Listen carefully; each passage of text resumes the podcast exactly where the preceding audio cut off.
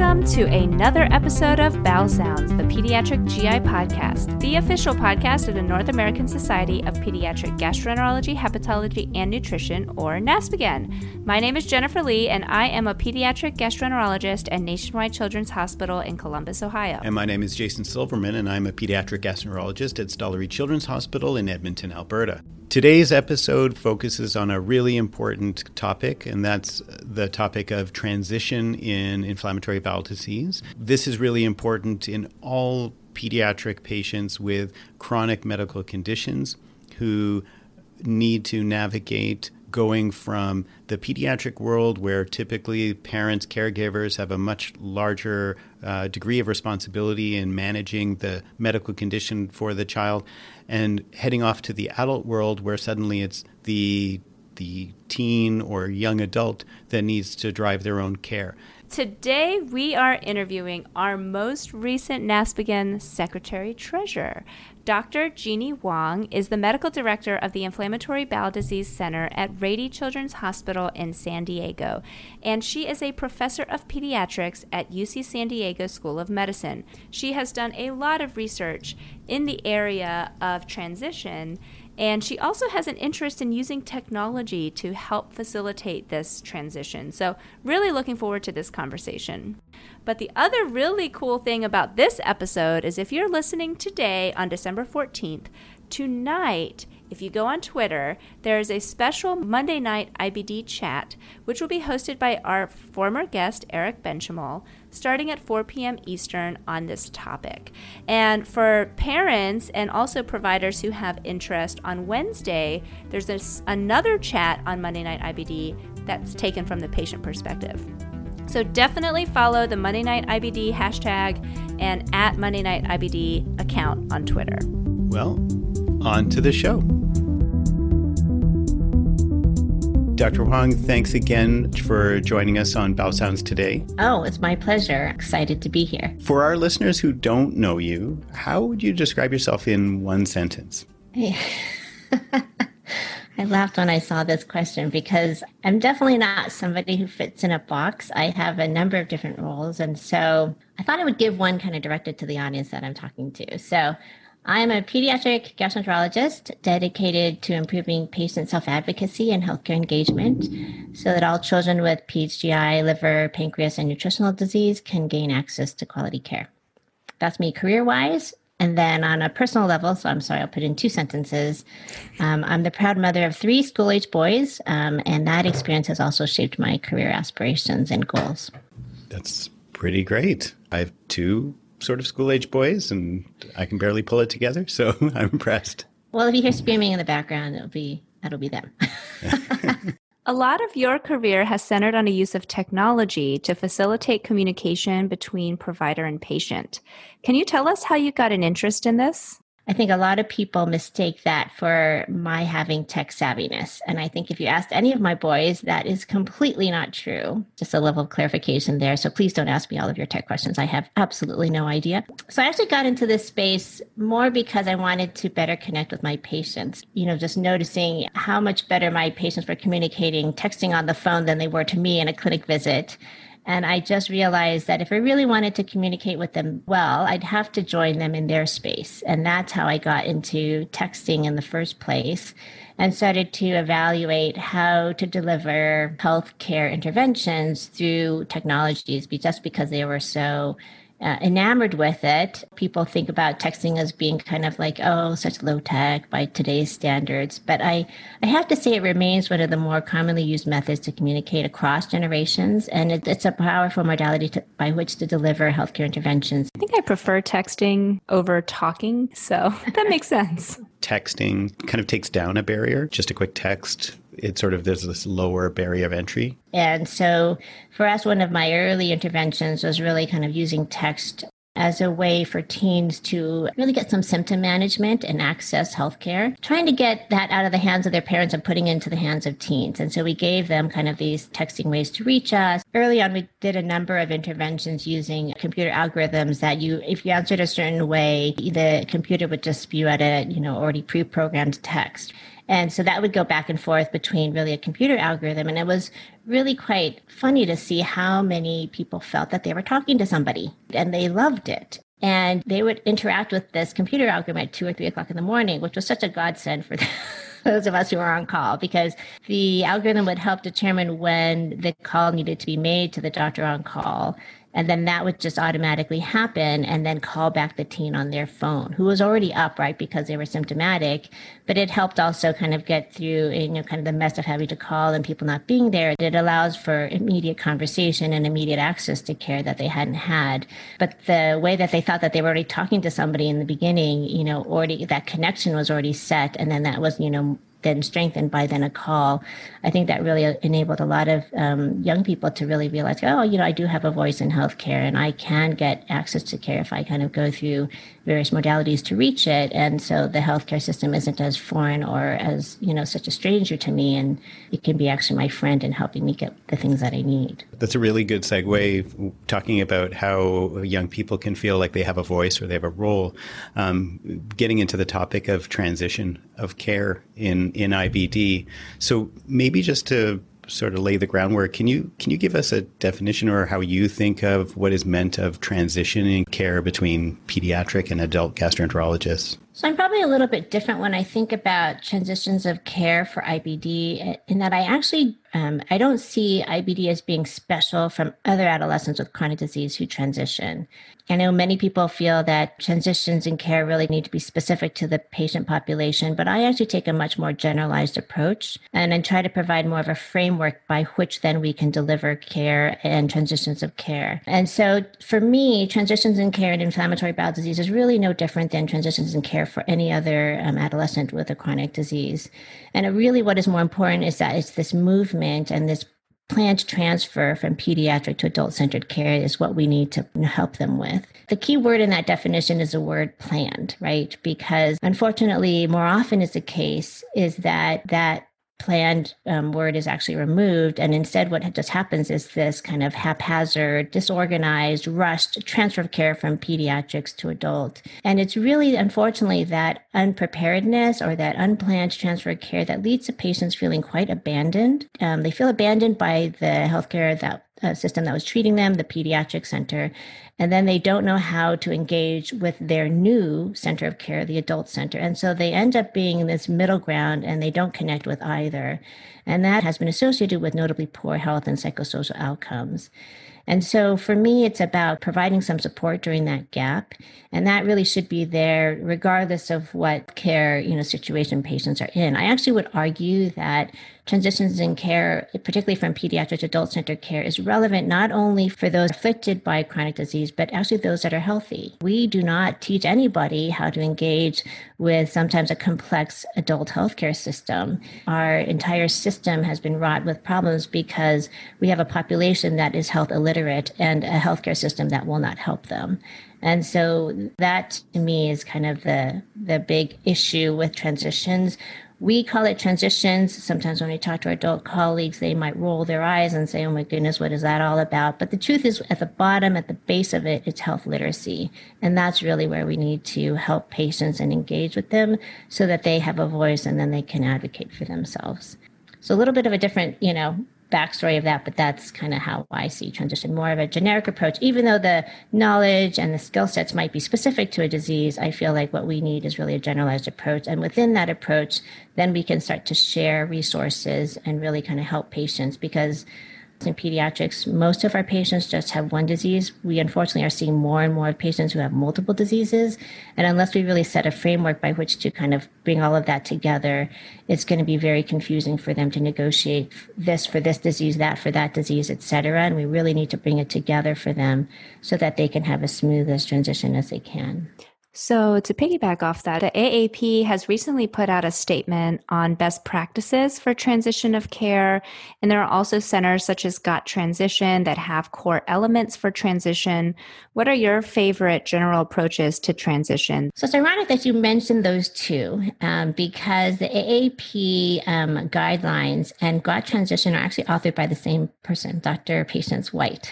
so, I mean, the AAP guidelines are really nice about putting out the, you know, core elements of transition and setting out the framework, but Got Transition really kind of put out a nice toolkit to kind of make that much more practically based. And so they're really kind of the same. And I think what I really love about that general approach is that it really takes transition out of the hands of having to be kind of provider specific or patient specific, but takes it up to the system level, really, because you really do need engagement at the system level because the system has to notice that transition is an issue they want to deal with, and then they have to dedicate resources to make that happen. And that has to be there in order for the rest of the elements of transition to occur. What things need to happen is that we have to be able to assess our young people in regards to their knowledge base and their skill set in order to, you know, navigate the healthcare system, what their self-efficacy is. You know, when you've recognized deficits, what kind of resources do you provide to them? And then how do you identify a provider on the other side to begin communications with? And then how do you track and monitor them through this entire process of getting ready for transition and then ultimately through that transfer of care and making sure then that that's complete and that they have now engaged with the their new provider in the adult healthcare system. So all of that has to be in place, but there has to be resources in order to track that. And it's key that there is a system level of investment in order for that to happen. And so I do um, love that entire approach. And I think that is very much what is needed. But again, I think as we've kind of learned moving forward, that system level is not just isolated to an, a given institution, but it has to be across now institutions, right? Pediatric, adult, you know, across states, et cetera, wherever our young people are going. Because I'm also a firm believer that, you know, young people should not be limited. They should be able to go where they want for their career, education, aspirations. And it's for us to support them so that they can do that where they want to do it. Do you have in your mind kind of an ideal age or age range when the transition process should start? I agree with most of the guidelines that 12 is a great place to start. It's not actually for the 12 year old at the age of 12, it's getting the parents ready at the age of 12. That's the key person you're speaking with actually at that time. You know, we have this disease, you know, it's already taking a lot to kind of manage this disease, but imagine then your young person doing this on their own. They can't do this tomorrow, and we're going to have to prepare them. And it's going to take you and me together to make this happen. A little bit of independence, but not too much so that things go awry but that has to be kind of our goals over time. And when you get that buy in from the parent at the age of 12, then as you move towards kind of a little bit more cognitive ability to kind of manage a lot of more of these skills and knowledge, et cetera, at around 14 to 15, that's not a foreign concept to them, right? Been, you've been gradually speaking with them over time and educating them over time and showing them the tools that they can engage with over time. And then that tends to be a much more um, dynamic process and actually a kind of process that tends to kind of go on on its own you actually find families go okay is it time for me not to be in the room? And and it's great you know because you really do want that level of engagement where they're engaging and interested in the process too because it makes that much more fruitful and then you'll see that happening at home right? I mean i just had a, a parent the other day you know saying she gave her son like five days to contact me. You know she wasn't going to contact me for five days in the message and then she was going to do it but gave him five days, and he did within the, on the fifth day, but nevertheless, he did it. So, um, but it's that it's kind of really engaging a family through this process, and those are really the most rewarding. How do you manage, or how do you navigate the kind of somewhat awkward uh, situation when the teen is diagnosed at a stage when transition should be something that you're working on as well? I agree. It's a very difficult situation. Clearly, if you know, based on, I guess for us here in the US, sometimes dictated, unfortunately, by insurance when people have to move over to the adult side. And so when we are aware of a certain date that we have to meet, what we'll often do is, depending on the timeline that I have, I'll either introduce it right up front and just go, I know this is kind of a crazy time, but I want to let you know these things have to be happening in parallel in order for things to be there for you when you need them, when you move over to the other side. We assess patients annually in general, starting at age 12 and getting to whatever age that they want to transfer, where we go over kind of these self efficacy skills, et cetera. Basically, the transition checklist I think that many people are used to But we also pair that with a practicum. And what that means is I find many of my teams saying that they know their meds. We ask them, I can list my meds. They will say yes 100% of the time. And then when you ask them, okay, I want you to list your meds for me, they'll inevitably miss one, they'll misspell one, they'll call it a green pill, and, and they don't know the milligrams and the dosings or the route in which they get it, et cetera. And inevitably, they'll leave off the biologic, which is the most important thing on the list. And so we consistently ask this because I, you know, the first time I might say, well, you know, we, we could have done this better. But then over time, I'll really reinforce my, I, I really need you to know the milligrams that you're on. And I need you to pay attention because this matters. It really matters because when we check levels, it's all dependent on this dose. And I need you to understand that. And so it's kind of over the time you can have a much more full conversation with them also do an annual medical summary where we go over their entire diagnosis, what's happened with them, meds that they've taken and failed, tests that they have. We kind of list all of those. The reason I bring this up is that in the cases where it's a quick transition, you know, I've only got maybe a, a couple visits or so, I will give them that medical summary or just, you know, write it right, right in front of them on that diagnosis. And I'll say, look, this is kind of a just general framework of what you need and what a new doctor who takes on the care of you needs to know. And I just want to give this as a framework because we're going to have to be learning this all at the same time. And I just want to go over it with you. And I will, I will support this with documents about what is inflammatory bowel disease, what are all these categorizations that we have, etc.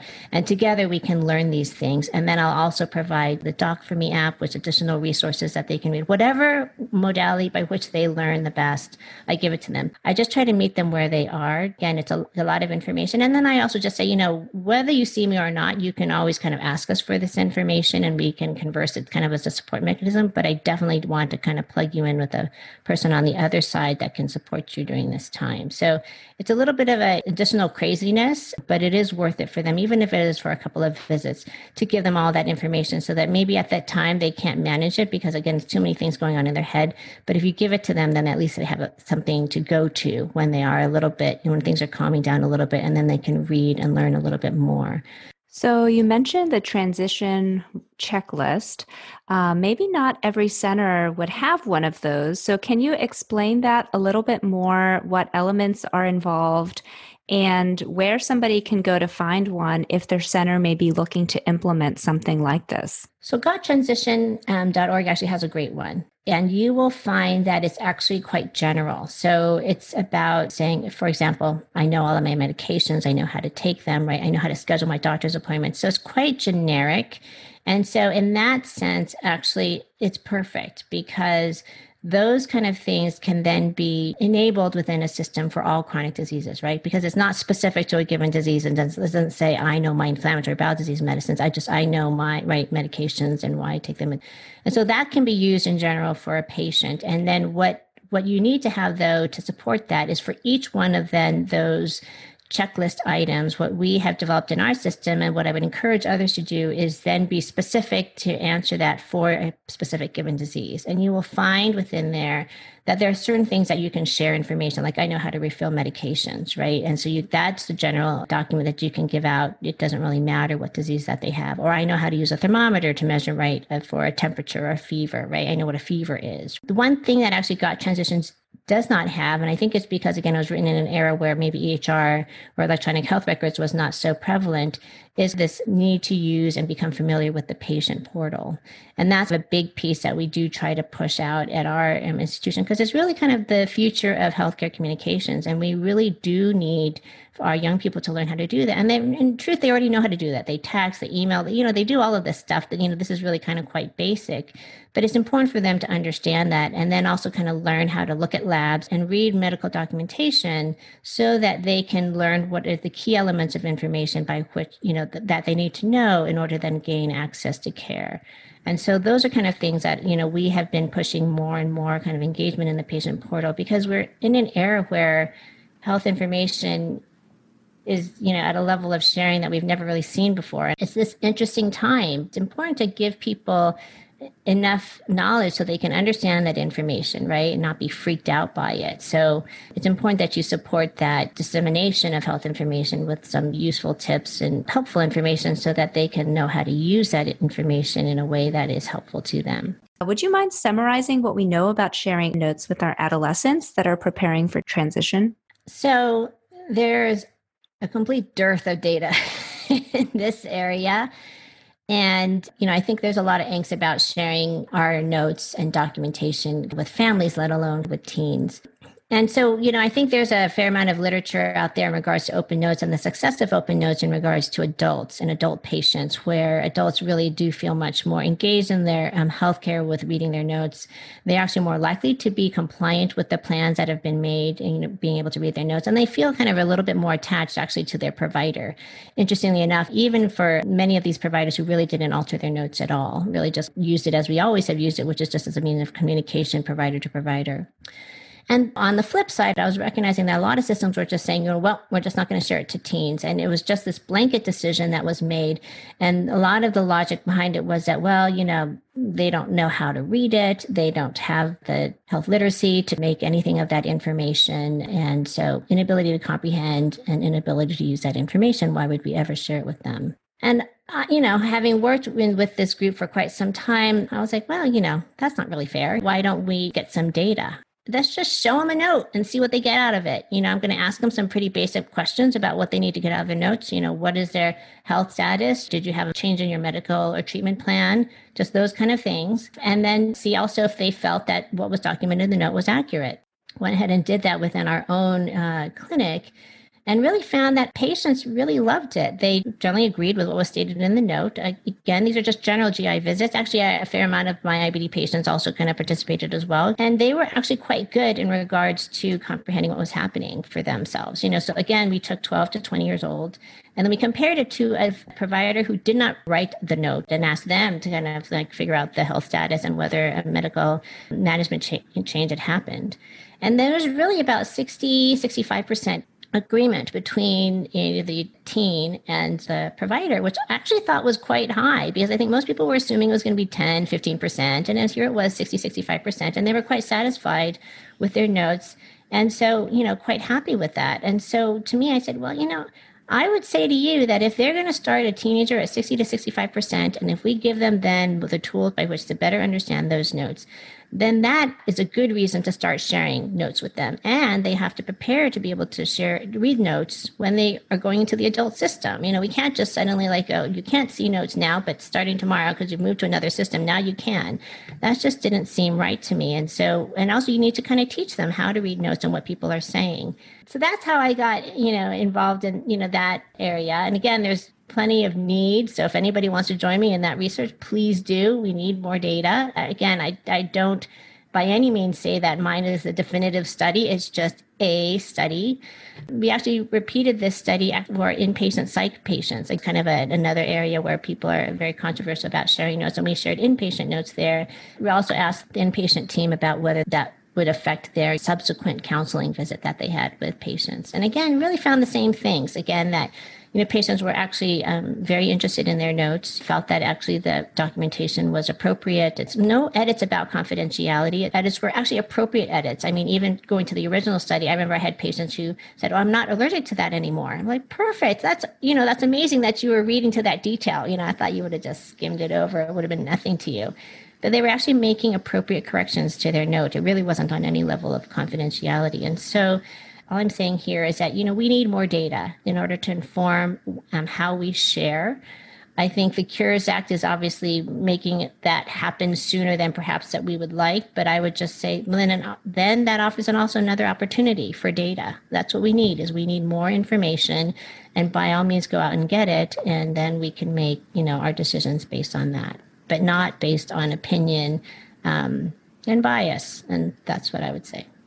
What is your preference or recommendation for how we document our notes if we know they'll be shared with our patients? I have not changed the way I document um, because I recognize that we're providers. We wrote this for communication. It's still a, a, way in which we communicate with each other. And frankly, it is, you know, important rather that I teach my patients about what that means and how that reads it so they can understand the lingo, you know, so that they can also be informed when they talk about their care. And it really is essential that they begin to understand that because that wording will happen when they're going around to see different specialists. And it will only behoove them to kind of learn that early. And so the earlier you can introduce that to them, the better. If we were all to change the way in which we wrote to, to patients, we would all do that very differently. We all write our notes very differently. We have, at least at our center, kind of, I've forced kind of a template on board so that we all kind of have to share the same information. And, and I can tell you, um, my clinical research personnel are so thankful for that. Like, oh my goodness, now I can pull things, you know, that are appropriate to kind of really monitor things. And that's really kind of also where we in general have to go. But in general, I still believe that this is kind of a medical personnel to medical personnel communication. And it's really imperative that we keep that there, but also kind of help our patients to understand what they're reading. What's the age at which the ownership of the patient portal data transitions from the parent owning the access to the teen owning the access, not just having access, but owning the access that it's their chart. Can you speak a little bit about that and how to make those decisions? Um, so I will give the backdrop of my institution, and we have a very forward-thinking CMIO who actually decided, like actually prior to this work that I did with Open Notes and Teens, that starting at age 12, boom, the record was owned by the patient. And so that's what happens at our institution. And so within that context, then all notes were released to the patient, right? The 12 year old with the access. Right? And then parents were given parent proxy, right? And that's kind of how they had. So they had access to information as well. But of course, in the end, it was the ownership was given to the patient. And to be honest, I think that actually has helped a lot of our transition work, right? Again, policy. This is kind of this, again, recognition that this person is starting to become independent, et cetera. One can argue the kind of the limits of the independence at that age. But because that policy was set, enabled us to kind of then move forward with, okay, well, then preparation must begin, right? Because if you kind of give that access, then you need to help people with that access. Um, so that's been our institution policy here. I'm not saying that it's the right policy for all. We definitely have had issues that we deal with from that decision as well. Um, but similarly, others kind of having giving it late also deal with that decision as well. So I think we're all, frankly, in this learning process, right? But even again, the more reason to have to have data, right? And we need to share that data and learn from that data so that we can learn how and how best to share so that we can give all the benefit and reduce as much, you know, risk and harm, right? So I think that's frankly a learning process that we're all going to have to learn shortly with this cures act but again i think if if hopefully some of us at least have some sanity within all that chaos to collect some important data that would be actually very helpful to all of us. if anybody wants to join me in that process, I'm happy to do that. But that's really, I think, what we really need is we need data to inform what we do and not have it based on bias and anecdotal evidence because that unfortunately is sometimes what happens instead. Besides the patient portal, beyond that, is there anything else that the EHR offers to help in transition? So what we've done is generate an inflammatory bowel disease checklist just for general, you know, health maintenance checks, DEXA screens, and general labs that we generally do. Just quick reminders to make sure that you've done them and taken that checklist and put the transition services on there, right? So recognizing when the last time you talked about transition, et cetera, so that you can track how you're doing, right? And then for us, that kind of leads into activity where we can see their old scores or what goals we've set and how they're prog- how they're progressing or not progressing on a given goal. And I think what you want to do is kind of work within clinical workflow. And I think that's the key to success with transition services is recognizing how the clinician goes through a visit and then giving prompts when needed within that visit. That's not a big alert or something like that because we can get alert fatigue, but kind of working within clinical workflow to, to ensure that these things happen. And that's really the best way to do that. And so done that within my own system and trying to share that a little bit more broadly, but to encourage others to think similarly. I mean, we're we all know what our workflows are, and I think just recognizing that is the best way to implement a way in which that we can actually deliver transition services that's not foreign to our workflow, but more integrated within our workflow, so that it actually does happen. How do we work with our uh, our teens to find them their next gastroenterologist? Um, so if anybody's been on the PCI list, I think they've seen my post about Doc for Me. But thank you for bringing that up. Um, so Doc for Me again is an app that we made with our industry sponsors, for which we're very thankful. Um, really to link again our adolescents and young people with um, adult GI who see IBD really across the country. Although I will say that app is not limited, you know, to the US. It's really GPS sensitive, so it can go anywhere in the world. Many people actually use the Doc for Me app, like um, at least providers tend to use it personally. Um, it's actually a much more powerful app if you give it to the patient. And that's really how it's meant to be used. It's pe- meant to be patient facing. Um, that's an app actually that, you know, it kind of messages them to make sure, hey, have you found an adult provider? If not, would you like to search again? It helps them to do that. Um, it's actually, again, as I mentioned, GPS sensitive. So in the past, when people were traveling around, et cetera, maybe college viewing it, say, you know, why don't you just, you're on the campus, hit that app and find out who's around you because you want to know what support you have, you know, if you should go to this particular campus. Similarly, if you're traveling, et cetera, just go wherever that is or enter kind of the city and figure out what resources you have around you. The app itself also provides a transition checklist as to kind of what knowledge and, you know, skill sets they need to have once they kind of hopefully hit college. So it's really helpful to kind of keep them on track. And it also kind of links to vetted resources, which is actually wonderful for families actually to kind of learn a little bit more about IBD. And so these are all vetted resources as opposed to Dr. Google, right? Um, the Doc for Me app is actually expanding now. Previously, we had just done adult um, providers, but we're actually opening it up now to pediatric providers as well because we're recognizing that many of our pediatric providers are seeing patients beyond ages than we used to see them before. But also, we also do have young people who unfortunately often have to move kind of within, you know, generally school ages as well. So we want to be sensitive to them and help them as they move. Um, and again, all of those resources are there. So it's a great app, but it's meant to be patient facing, and we really would love it to give it out to the hands of IBD patients. And so that's, you know, if, if anybody is thinking about using the Doc for Me app, of course you can use it to take a look, you know, to see who's listed. And, and again, you know, if you want to be listed yourself, we're welcome you to kind of contact us and be listed. Um, but ultimately it is a patient facing app and we would encourage you to do, to, um, you know, give that to your patients. I will say a little something about um, doctor rating because I know that that's a little bit of a, um, a bit of an angst for some people. They feel like, oh, if I'm listed on there, there's actually some like ratings about, you know, um, recommended by a doc or um, actually there's no down there's only an up uh, or recommended um, by a patient. Um, and so we never post any negative postings. It's only positive. So anyways just so people know that so, um, so now we have a patient who successfully found a physician and they're starting to see their adult gastroenterologist. So, how do you know that a transition was successful? So, usually, uh, one of the markers that or outcomes people have measured for transition is that that visit even happens, right? Does it happen? And they call that a success that it did. Of course, you know, we know that, well, just because they went once doesn't mean they're going to go twice, right? And here, um, we definitely need more data. Um, I, you know, I think even ourselves here, we're not really good about following up. I think we just kind of have to set a time and then call people up and go, you know, are you still with the same provider, et cetera. We can see it. Probably we could go into the record and frankly see now that we have generally sharing, at least here in San Diego, most of the providers we will see kind of where visits are happening. So we can see at least repeat visits, et cetera. Um, but I think what we are wanting to know, obviously, is their own personal experience of the whole transition and, you know, how engaged are they now in healthcare and, and also were these things helpful for them as they kind of moved along you know we're early in the process yet right with the portal development et cetera. So you know i suspect we'll probably get some better outcomes in another couple of years or so. Um, but thank you for bringing up that point. It's definitely something that we all need to do you know much more um, on a scheduled basis so that we don't miss anybody moving forward and get that feedback. Maybe to uh, transition to another subject. See what i did there? See yeah. no, um, But um, maybe I could just ask you it was something that we ask a lot of our guests because uh, I think as a community we have different. Uh, everyone has grown through advice that they've been received uh, throughout their career.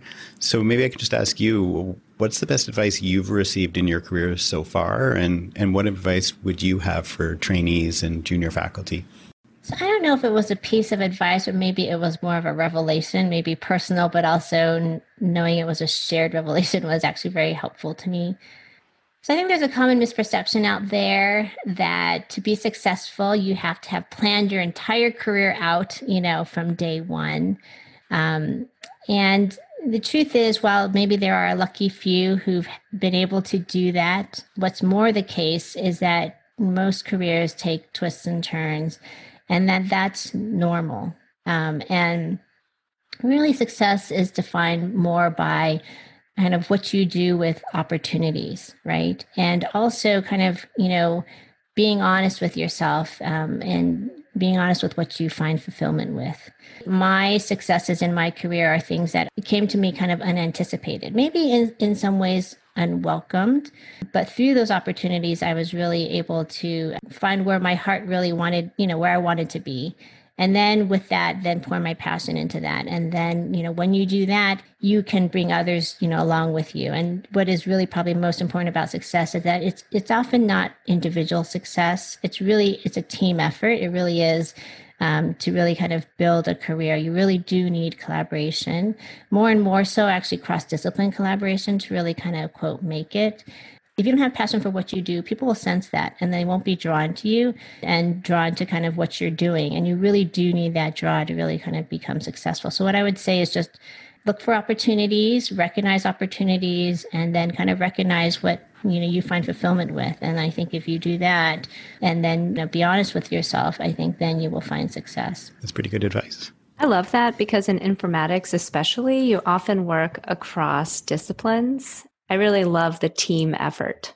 Yeah, and I think it's just it's um it's really nice when you work cross discipline and actually even out of the school of medicine because I think there has to be mutual respect when you bring people of different disciplines together that really kind of makes leaps in kind of science. I think it's that um, working together recognizing talents um, and then also not overlapping each other in regards to what you can do. You know, there's no point in kind of having the same person on the team. It's like it's really you need somebody who brings a new point of view to really bring your science to new heights. And so um, I love multidisciplinary efforts. They're really wonderful. Dr. Huang, this has just been so lovely sitting down and talking to you about this. We can definitely feel your passion coming through, and you've already done some really amazing things for our adolescents, not just at your center, but across the nation and even internationally. So this has just been really wonderful. Do you have any last words for our listeners?